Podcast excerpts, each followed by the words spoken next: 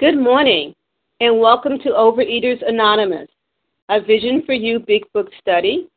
My name is Santa H., and I am a recovered compulsive overeater. Today is Monday, August 17, 2015. Today we are reading from the Big Book, and we are on page 155, beginning with paragraph number 2 When Our Friend Related. Today's readers are the 12 Steps, Ann M., the 12 Traditions, Lisa H., and reading the literature today are Terry H., Chelsea H., and Penny C. The share ID for Sunday, August 16th, our special edition meeting by speaker panel discussion, Chapter 9, The Family Afterwards, is 7929. 7929. OA Preamble. Overeaters Anonymous is a fellowship of individuals who, through shared experience, strength, and hope, are recovering from compulsive overeating. We welcome everyone who wants to stop eating compulsively. There are no dues or fees for members. We are self supporting through our own contributions, neither soliciting nor accepting outside donations. OA is not affiliated with any public or private organization, political movement, ideology, or religious doctrine. We take no position on outside issues. Our primary purpose is to abstain from compulsive overeating and compulsive food behaviors and to carry the message of recovery through the 12 steps of OA to those who still suffer. Our sole purpose OA's fifth tradition states each group has but one primary purpose to carry its message to the compulsive overeater who still suffers. At a Vision for You Big Book study, our message is that people who suffer from compulsive overeating can recover through abstinence and the practice of the 12 steps and 12 traditions of Overeaters Anonymous. I will now ask Ann M. to read the 12 steps. Good morning, Ann.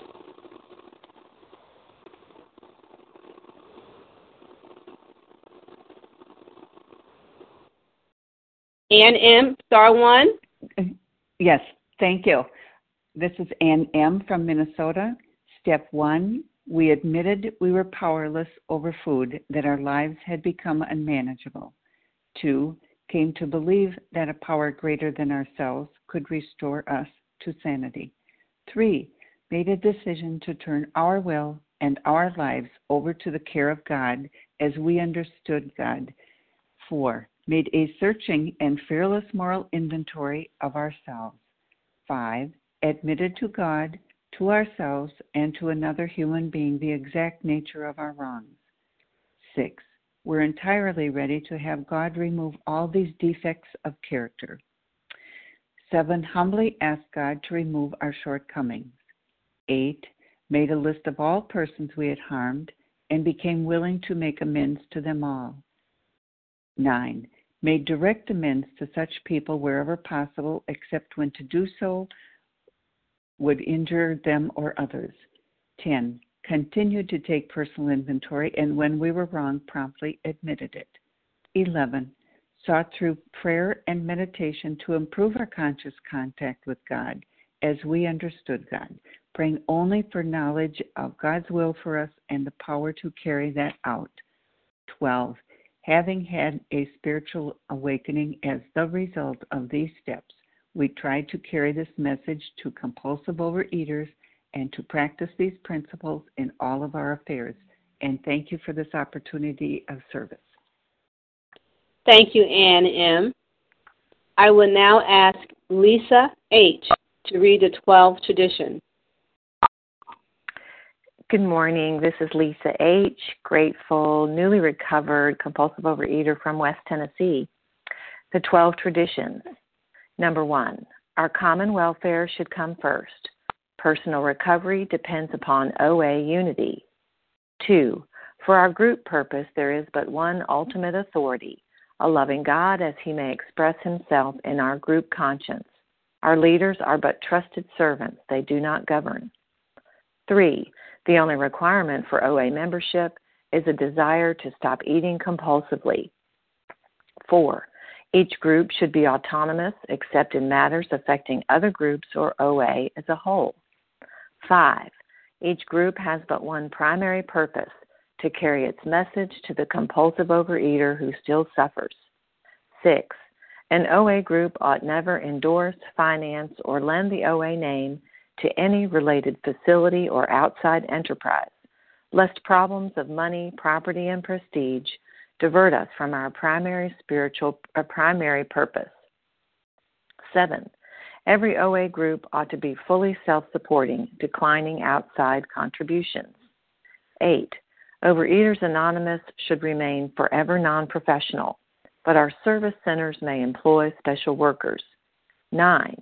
OA as such ought never be organized, but we may create service boards or committees directly responsible to those they serve. 10. Overeaters Anonymous has no opinion on outside issues. Hence, the OA name ought never be drawn into public controversy. 11. Our public relations policy is based on attraction rather than promotion. We need always maintain personal anonymity at the level of press, radio, films, television, and other public media of communication. 12. Anonymity is the spiritual foundation of all these traditions, ever reminding us to place principles before personalities. Thank you, and I pass.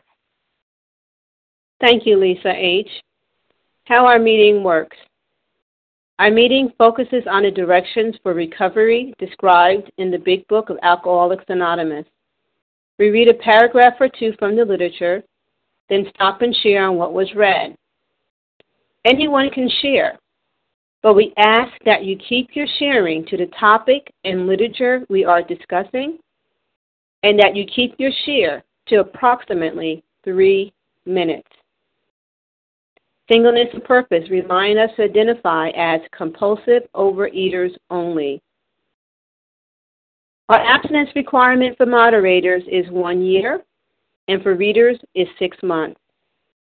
There is no abstinence requirement for sharing on topic. This meeting does request that your sharing be directly linked to what was read. We are sharing what the directions in the Big Book means to us. To share, press star 1 to unmute.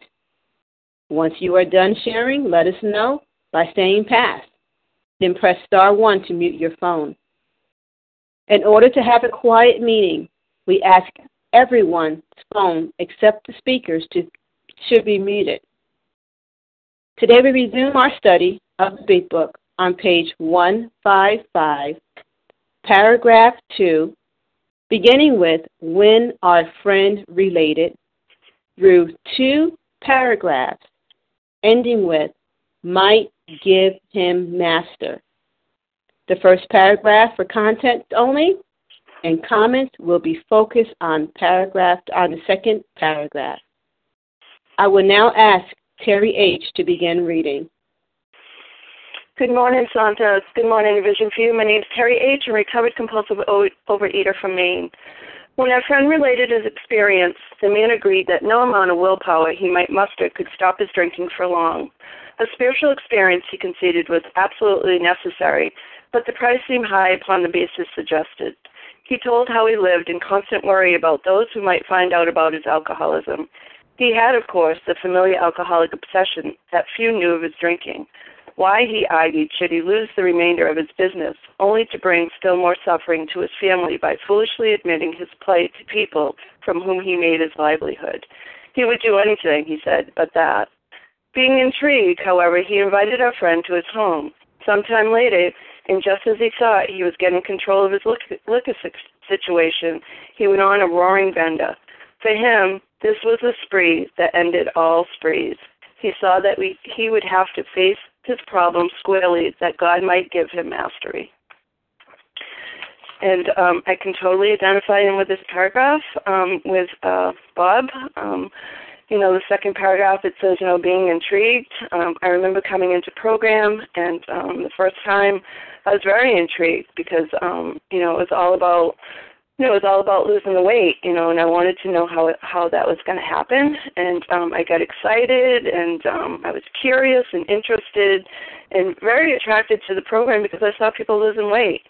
And then he says, however, he invited our friend to his home, so you know, we we speak the same the same language, you know, and you know, page 180 on Bob's Nightmare, which is Bob's story, you know, it says the far more importance was the fact that he was the first living human with whom I'd ever talked. He knew what he was talking about in regards to alcoholism from his actual experience. In other words, he talked my language.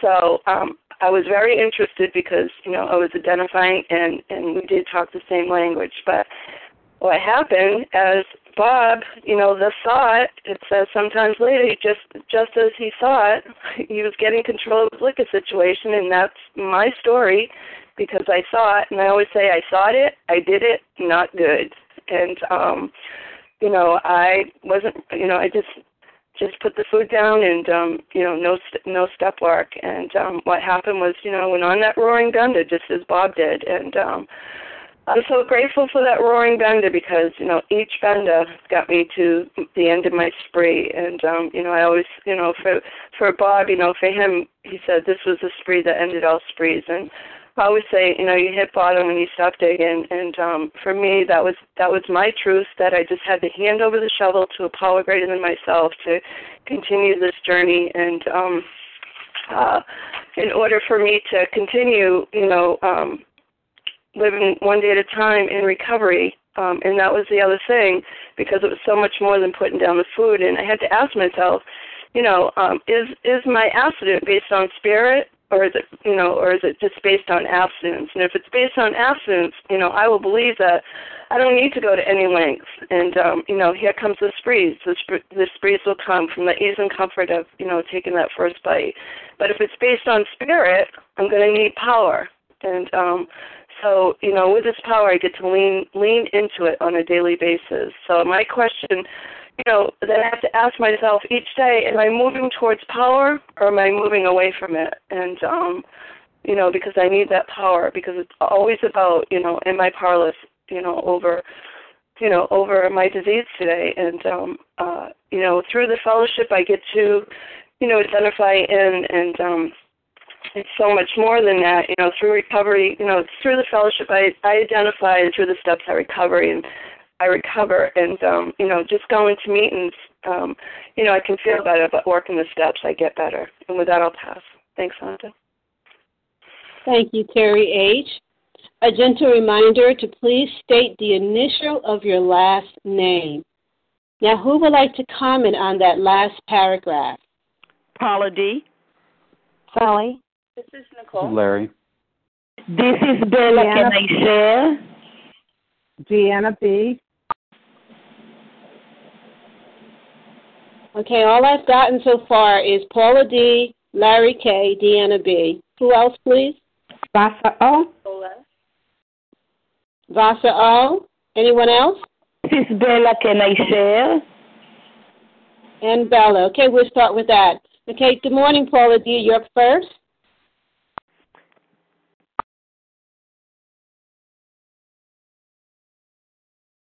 I am. Good morning, Sandra, and thank you for this opportunity. This is Paula D. in New Hampshire, and I am recovered. And you know, I'd like to come forth here bringing that uh, last paragraph, just first sentence in, because just to see where he was. His, he didn't want want to bring still more suffering to his family by foolishly admitting. What a guy! I mean, really, by foolishly admitting his plight to people from whom he had made his livelihood. He would do anything, he said, but that. You know, as we come into here, being intrigued. Now, we know what the word intrigued means. You know, really curious. Like, really? However, he invited his friend to his home. But you know, I want you to come into to this part here. He was getting control of his liquor situation. Now there he is. You know those cloudless days, oh, beautiful days, just going along. And then he went on a roaring bender. For him, this was a spree that ended all spree. You know, A price has to be paid, and that's what page 14 says. Simple but not easy. So you saw the simplicity. It's not easy. A price had to be paid. It meant, and here we have it, destruction of self centeredness. I must turn in all things to the Father of lights who presides over us all. Being mindful of the time, I'm just going to turn that page. What happens here? A spree? But look at what it says here. For him, this was the spree that ended all sprees, and it was. He saw that he would have to face his problems squarely. Well, that's it. I never faced my problems squarely. I mean, I'd look around at them, I kind of give them a glimpse. Look, no, right in the eye, that God might give him mastery. It could not be attained, no matter what he did. It didn't matter what he did. And it seemed like our friend Dr. Bob was a good man. I'd like to come alongside him. But even more was needed. It wasn't, oh, I'd like to. It wasn't wishes. Oh, if wishes were horses, wouldn't we all ride, my friend? More than that. So I want to end on that note. Oh, looked at his problem squarely, that God might give him mastery. Thank you for allowing me to share. With that, I do pass, eagerly awaiting to hear the next. Thank you, Paula D. Larry K. Santa, thanks so much. Larry K., recovered compulsive overeater from Chicago. you know, I like I like here where um, it talks about uh, you know he saw that he would have to face his problems squarely, that God might give him mastery. And you know, it's interesting to me because his wife Anne Smith kept a journal um, from 1933 to 1939, where you know she was outlining you know some of the principles that they had been learning in the Oxford Group movement that influenced our our our movement, our the AA fellowship, and um, and one of the primary ones was was a uh, uh, was a life change. You know, the result in which the individual, through a spiritual experience, becomes God centered instead of self centered, and and then you know is is is given mastery. Um, uh, you know, and um, and and I think you know ultimately that's that's what happened to Dr. Bob. But you know, I can relate to coming into uh, to OA and and feeling like you know, I learned just a little bit, and I thought I was getting control of my my food situation. Um, I learned, uh, you know, just a little bit. I was excited about this, you know, this process of change, and uh, I was, you know, and I had a food plan, which was much like a diet and, um, you know, before you knew it, my self will um, entered into the picture there.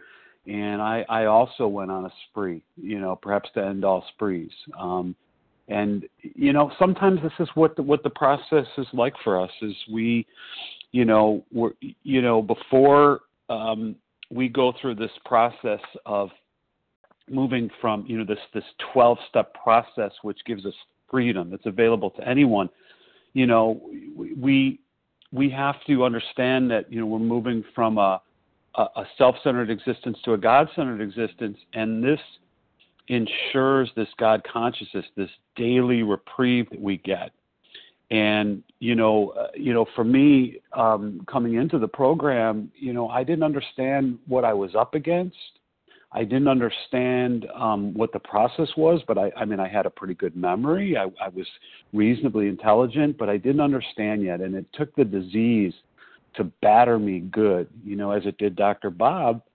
And um, and in so doing, um, that was the catalyst. You know, that was the leverage that was needed, you know, to move through this process entirely, through it, uh, you know, each step in succession and then God grants us uh, mastery. We don't give that to ourselves, but we get that from our higher power.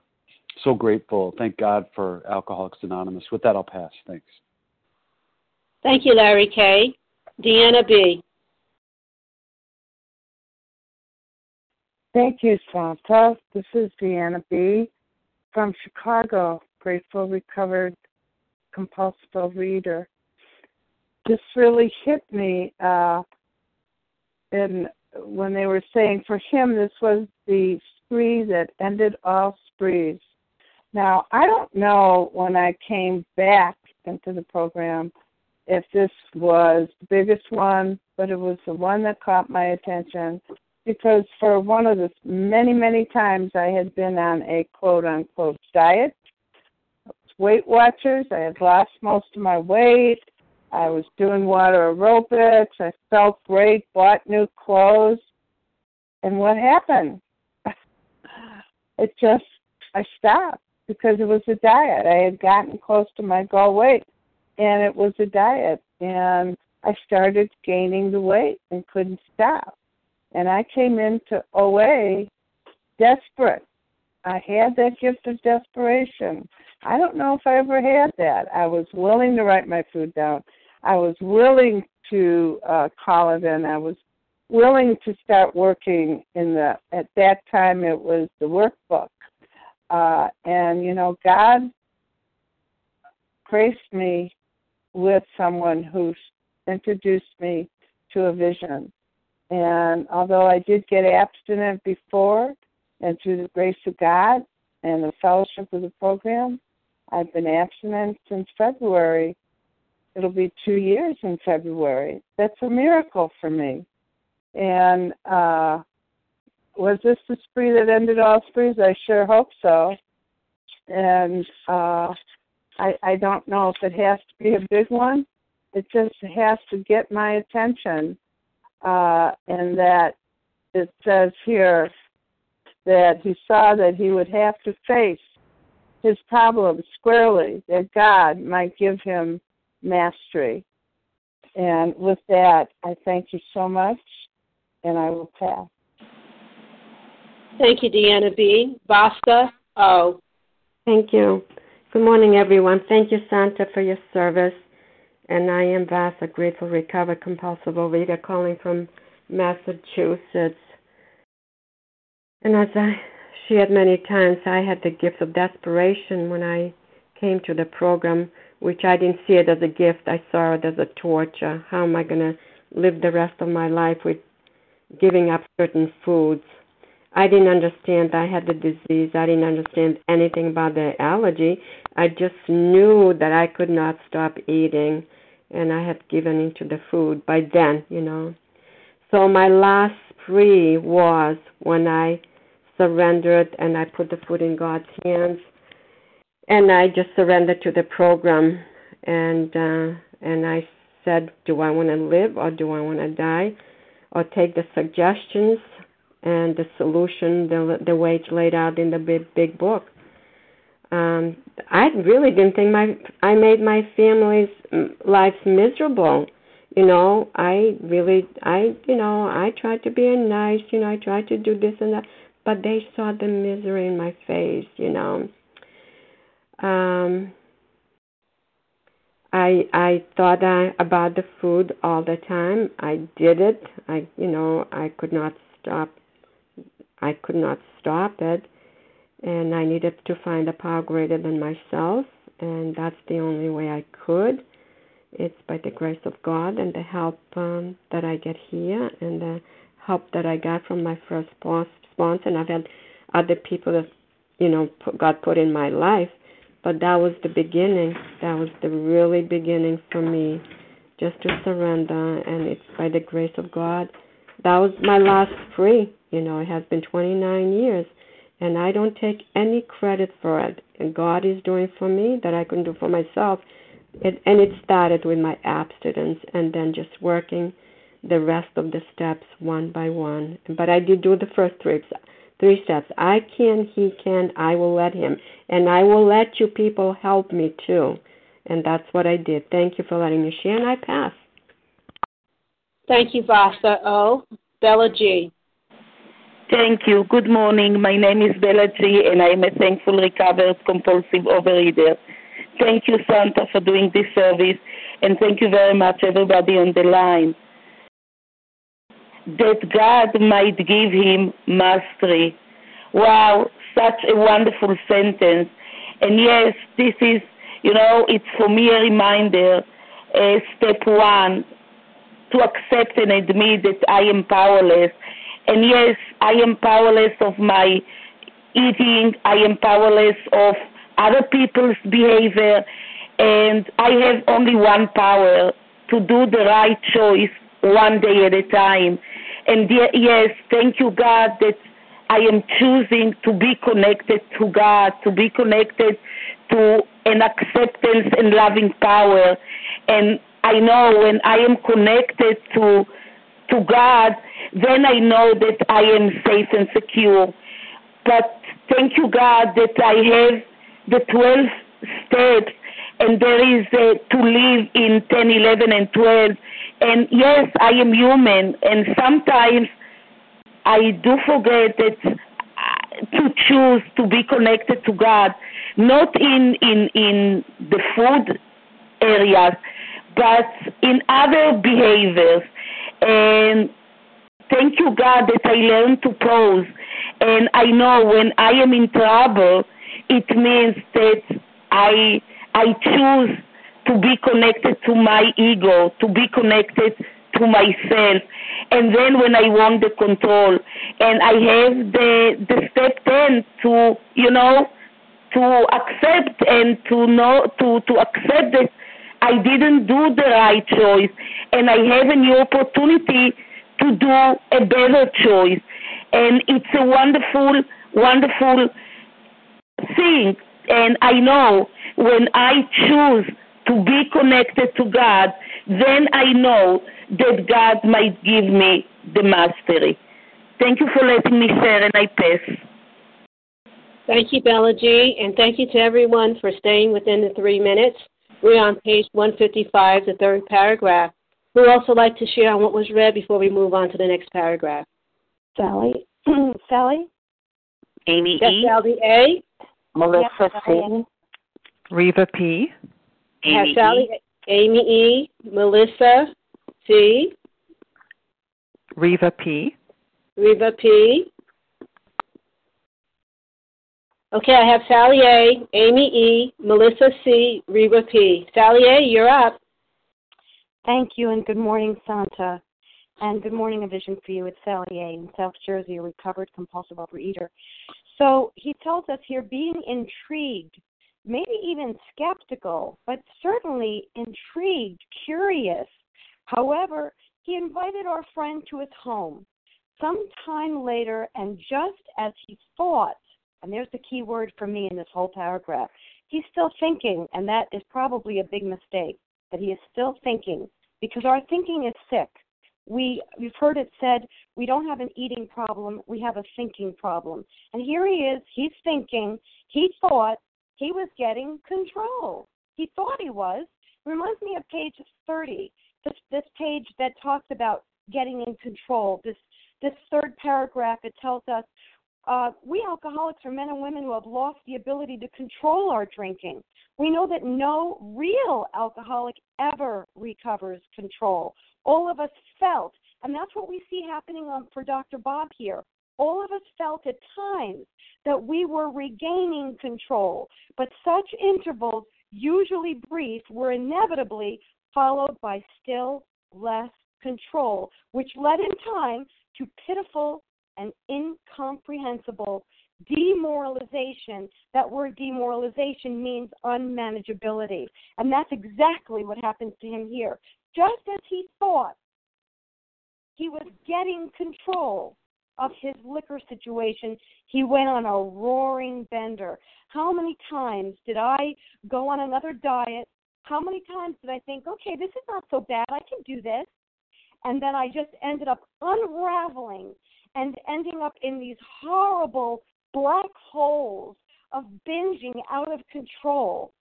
He went on a roaring bender. For him, he was this was the spree that ended all sprees. He saw that he would have to face, perhaps turn his problems squarely, that God might give him mastery. Something had to change. And that's the interesting thing about when we think we've got it all under control. We're not really generally willing to change when we think it's all under control. It's um it's said only in an environment of acceptance can people change. And this man fortunately was surrounded by people who loved him, who accepted him as he was, and he could finally listen and learn and change. Thanks for letting me share with that. I pass. Thank you, Sally A. Amy E.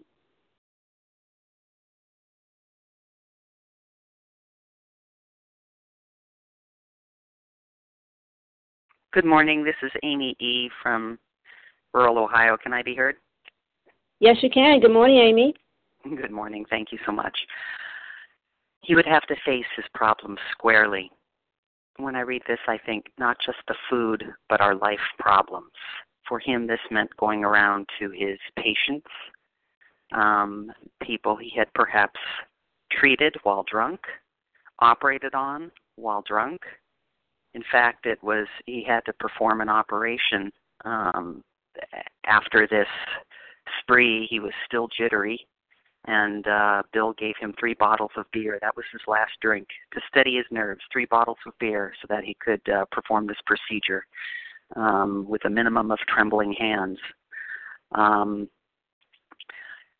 when when we're talking about working this program of recovery, it is not just working our abstinence. It is about getting straight with our Creator and getting straight with the people around us. And so facing our problems squarely means making amends to that brother you haven't talked to in five years. It means releasing, excuse me, forgiving, releasing people who've abused you in the past. It means repaying debts. It means um, going to friends and repairing the wreckage of, of gossip and infidelity. It means facing your problems squarely, not just the problem in your pantry, but the problem, the problem in my life. I have to face these problems squarely. It means I have to stop using anger. I have to stop using self pity, all the character defects that keep me cocooned, um, that I've been relishing too much, along with my uh, uh, cake. The, the food is just a symptom. Um, this is a program of recovery helping me to drill down to causes and conditions and living in a new spiritual fourth dimension of reality. Thank you. I pass. Thank you, Amy E. Melissa C. Hi, good morning. This is Melissa C., recovered compulsive overeater from New York. Um, oh, I'm so grateful to be uh, able to listen this morning. I was away for the last week, and I really didn't have much of a cell signal, um, and I miss this meeting tremendously. Um, you know, but uh, and just as he thought he was getting control of his liquor situation, he went on a roaring bender. Um, you know, I was intrigued, just like Dr. Bob was. I started, you know, initially hearing things that made sense to me. I knew I had a problem. I heard about my powerlessness, and that made sense, but I wasn't exactly sure that the solution laid out in front of me was applicable to me.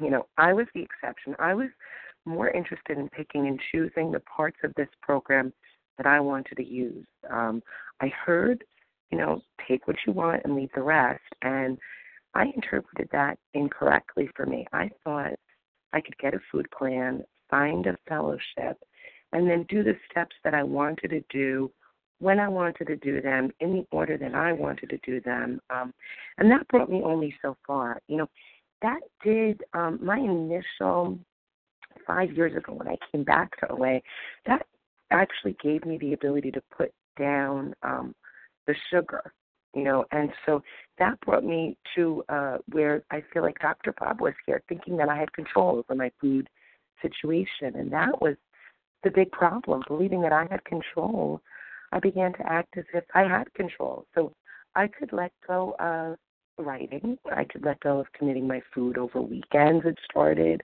over a vacation. I stopped reaching out to my fellows um, unless I wanted to. And this brought me to my last bender, uh, bender, you know, which for me was a crazy binge on what was in the house. And what was in the house was cereal and crackers and nuts. Um, and I ate these things until my stomach was so bloated that um, I was in agony. I, I thought maybe I had a tumor. Um, you know, and it brought me to paranoia and fear. And that's for me when I finally became willing to do whatever was laid out here in this book. You know, and it says I have two choices. I can follow these steps completely, not choosing what I want, you know, because what I want got me here, or I can go back to the food until the bitter end. And um, you know, and so it was when I became willing to um follow it completely, you know, make those amends, uh, take out those things um that I didn't really want to look at and finally look at them and right my wrongs and that's what has given me relief from the food. And with that I'll pass. Thank you. Thank you, Melissa C. And Reva P., you will be our last share on this paragraph before moving on to the next paragraph. Okay, good morning. This is Reva P., recovered compulsive overeater in Toronto. Um, for this paragraph, uh, two things struck me. First of all, I remember when, and also for today, whenever I think I am getting control over anything, and it used to be about the food, but it could be anything work, my kids, uh, my finances. Just when I think I've got it under control, when I get that feeling that I'm rolling up my sleeves and I'm taking charge, I now know it's going to be a mess um, because I cannot control the food and I can't control really anything else in my life. The second thing that struck me is that he saw that he'd have to face his problems. You know, the food, what it did for me when it was working initially, um, I didn't have to look. I didn't look at myself in the mirror. I think uh, a lot of people share, and I relate to the fact that I only looked at myself from the neck up because I didn't want to see um, I didn't want to see problems, and the food kept me in a perpetual fog, numbed out state. I couldn't see a thing. It was total fog. Couldn't see where I was going, what was happening. Um, and I love the fact that he says he he would have to. Not that he needed to, not that he wanted to, not that he thought maybe it's a good idea to face my problem. I have to which reminds me what has already been shared that I only have two choices. I either face my issues, be it food or all the things underneath the iceberg that is what drove me to um, do what I did with food, or um, go back to where I was. And it's a progressive disease, it will just get worse. So I face my problem squarely by taking the steps 4 to 9 initially, and then uh, 10, 11, 12, mainly 10 on a daily basis. And then again, it reminds me just because I'm facing my problems squarely doesn't mean like, okay, now I fix them. No, no, no.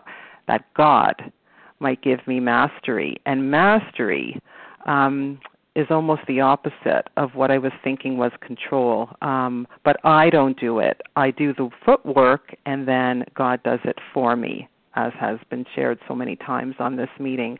And um, for that, I'm grateful. And I pass. Thank you. Thank you, Reva P. Chelsea H. Thank you for your service, Santa. Good morning. I'm Chelsea H. I'm a recovered compulsive overeater for today. One morning he took the bull by the horns and set out to tell those he feared what his trouble had been. He found himself surprisingly well received and learned that many knew of his drinking. Stepping into his car, he made the rounds of people he had hurt.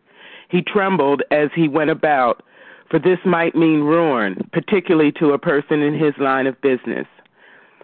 And this information um, in the text here, the taking the bull by the horns, that idiom expression means to face it head on.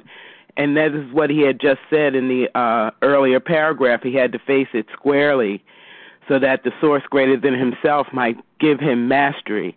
And one morning for myself, after walking through this process and working with my uh, big book guide, I had to take the bull by the horns and go and start out on my ninth step amends. And it was an interesting um, and so freeing time for me. And um, many of you have heard me say before, I call them freedom junkets, my step nines. And I secured permission to go, and I actually booked a hotel in New York because I had to make the rounds. And I um, made appointments with several people and it was it was I was well received and it was surprising. My I had to make an amends to my mother-in-law, my father-in-law, my stepdaughters, and I got to have such an experience with them. I was trembling when I went too, but I was more eager to recover than I was to stand in fear. Because something I just heard recently, fear is activates my character defects and part of it has to do with me going into isolation and not doing anything. So I was able to grab hold of that to with my guide.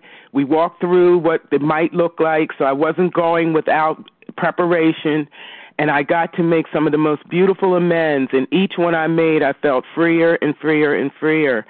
And I took the bull by the horns to actually do the work because I had been tiptoeing around this work for many, many years in these rooms with uh, King Food as my master, like what they talk about in Bill's story on page eight. Alcohol was my master, food was my master, and so was alcohol. so I had to humble myself to my creator, whatever's at the totality of it all. And I got the next right thing, got in my car, literally, and I went about taking it squarely head on and whatever the outcome would be, I would live in it because I would know that my guide of destiny has me exactly where I need to be in that amends process. And with that, I'll pass. Thank you for letting me share. Thank you, Chelsea H. And who else would like to comment on what was read? Page one, yeah, on page one fifty six, paragraph one. Charles H. Rakesa Z. Anyone else? Nicole S. Nicole S. Okay, I have Charles H. Rakesa Z. Nicole uh, Nicole S. Anyone else? Penny C. Penny C. Okay, Charles, you are up next. Thank you, my spiritual sister Santa. Thank you for your service. And you know, I'm sorry for stepping on you, but you know, I gotta step on this disease, man. You know, sometimes when you hear certain, you know, I wanted to take a stab at that last paragraph, right? But I'm gonna take a couple of jokes at this one. So, you know, that same shovel, right? It said God will move the mountain if I bring a shovel. That shovel I used to binge with, I used to dig my hole with. I take that same shovel, the same one, yep, down to the same one, and I beat the crap out of the enemy every single day. He like, yo, Charles, what up? Good morning. I'm waking you up. Here go your. What's up? What you gonna do today? You know what I'm gonna do? I'm gonna keep my nose in that big book, right? And taking the bull by the horns. Yeah, I'm ready for that, man. I'm ready.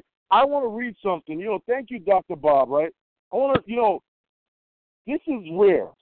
I went to like my big book is so. They say if your big book is tall, maybe your life isn't.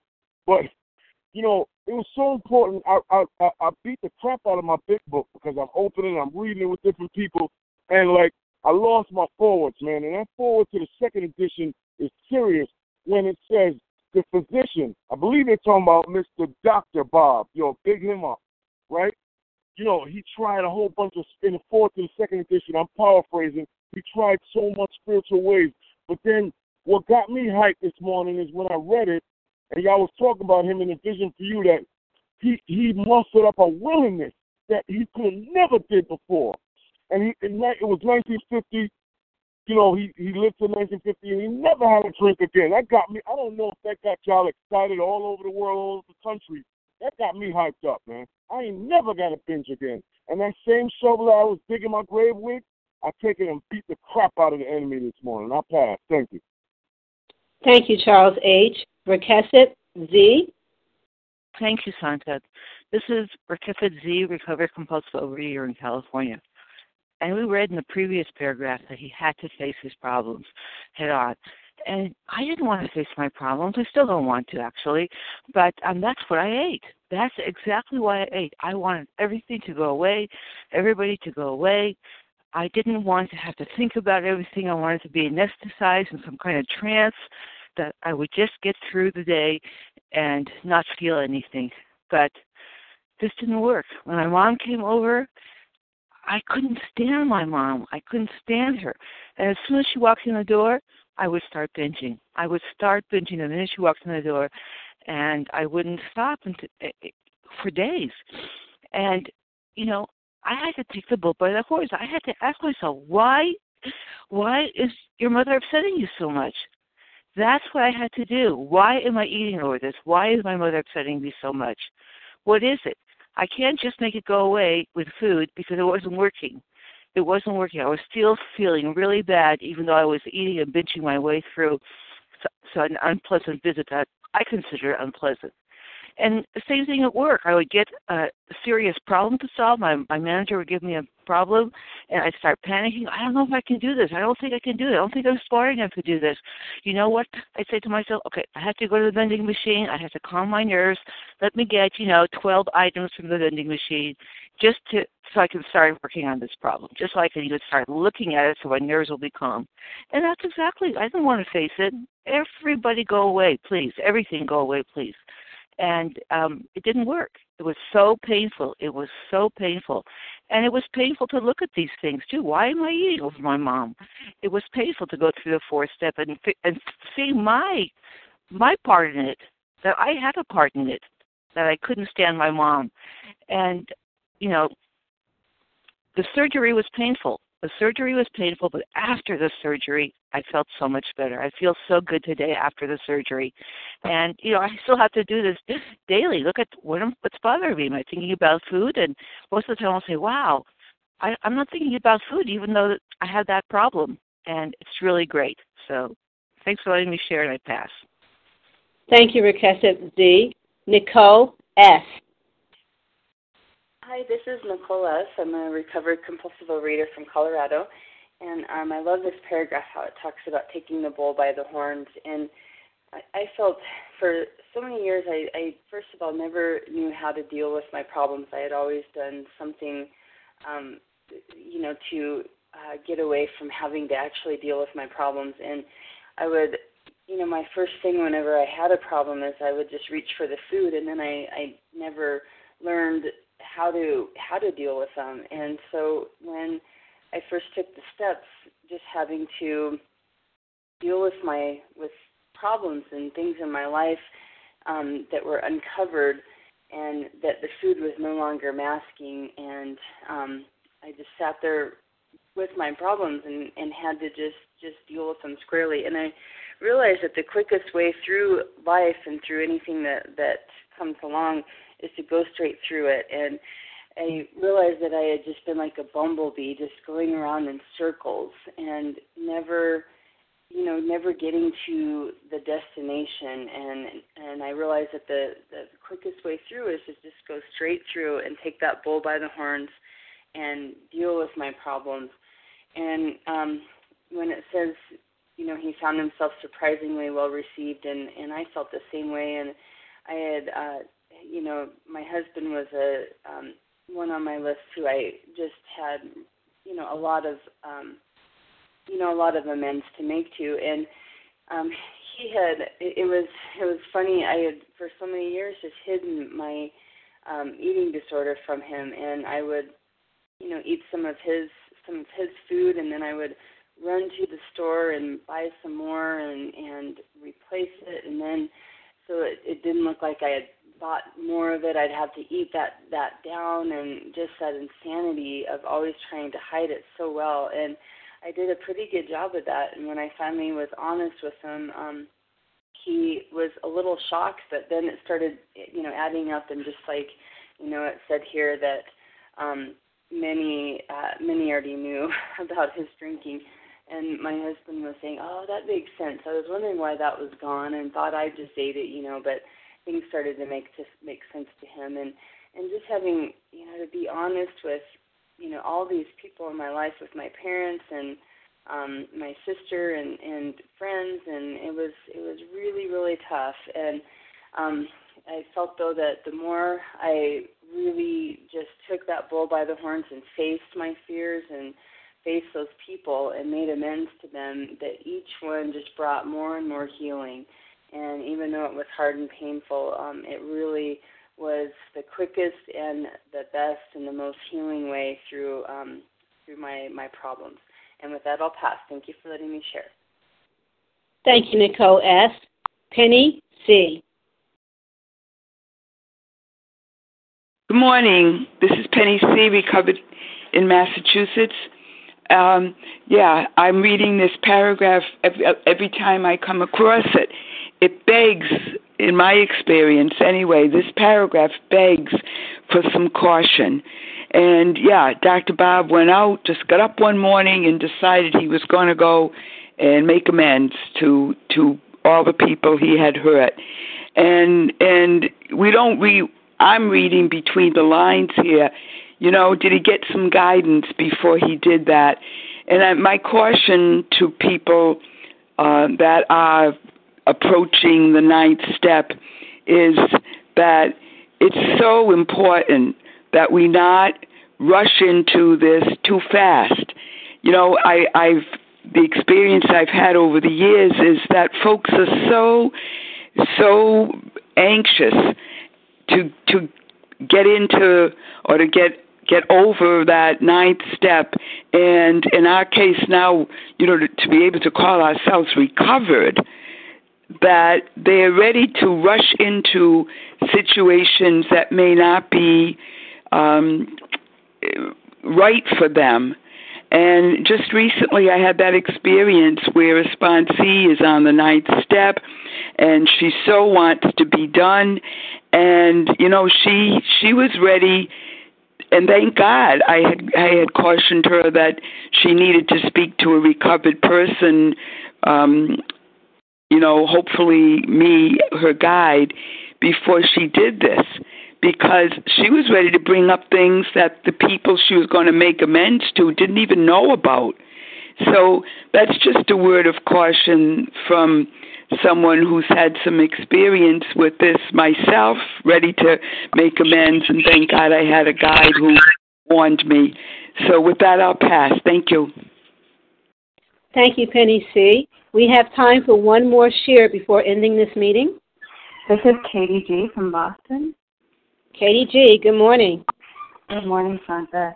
Good morning, everyone. This is Katie G., recovered food addict, one day at a time, um, and living in the steps today. Thank you, God. What a miracle it is to be abstinent and sober on a Monday morning. Yeah, I guess I just want to echo the previous speaker. I had initially 140 amends to make, and um, I guess I just want to be the voice of not being in the outcomes business and remembering that this is not feel good anonymous, right? Like this is about taking ownership, taking responsibility for who I am and who I have been. And the most painful amends that I had to make was actually with my mother, and it took me four years. It took me four years of um, making. I made three attempts, and then I let it go. Um, and for a very long time, just praying because you know what, guys, she wasn't ready.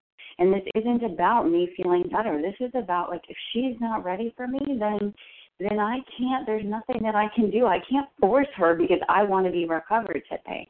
And guys, what does recovered mean? It means, okay, so now I've gone and made 140 amends. I, I haven't had to make an amends since I finished them. And that's not true, right? It's about living in 10, 11, and 12. It's about going back to step one for a much needed new experience in the steps when I need to. And it's about um, my commitment to my physical allergy and my obsession of the mind and living my life with patience, tolerance, kindliness, and love. So, you know, not all my amends were pretty. Not all my, I, I had a lot of wonderful moments, and I think what the most amazing part of it was is that amends allow me to sink into my own skin right? Because I'm a perfectionistic person and I want to be perfect all the time. But by living honestly each day, I can be comfortable in my skin because I'm not afraid of looking someone in the eye and saying, I was wrong. And the, you know, end of the story with my mom was we had another huge fight and finally ultimately I was able to really hear her and I was able to really hear the exact nature of my wrongs and make a true and deep amend to her. And um it hasn't been like you know, Susie Sunshine ever since, but it's been so much better. And um, thank you, God, for the program of Overeaters Anonymous that I do not have to live in shame and that I can live in recovery one day at a time based on my willingness to move forward with action. And with that, I pass. Thank you, Katie G. And thank you to everyone who has shared. Please join us for the second unrecorded hour of study immediately following closing. We will now close with the reading from the Big Book, on page 164, followed by the Serenity Prayer. Will Penny C. please read A Vision for You? Our book is meant to be suggestive only. Thank you, Santa. Our book is meant to be suggestive only. We realize we know only a little. God will constantly disclose more to you and to us. Ask Him in your morning meditation what you can do each day for the man who is still sick. The answers will come if your own house is in order. But obviously, you cannot transmit something you haven't got. See to it that your relationship with Him is right, and great events will come to pass for you and countless others. This is the great fact for us. Abandon yourself to God as you understand God. Admit your faults to Him and to your fellows. Clear away the wreckage of your past. Give freely of what you find and join us. We shall be with you in the fellowship of the Spirit, and you will surely meet some of us as you trudge the road of happy destiny. May God bless you and keep you. Until then.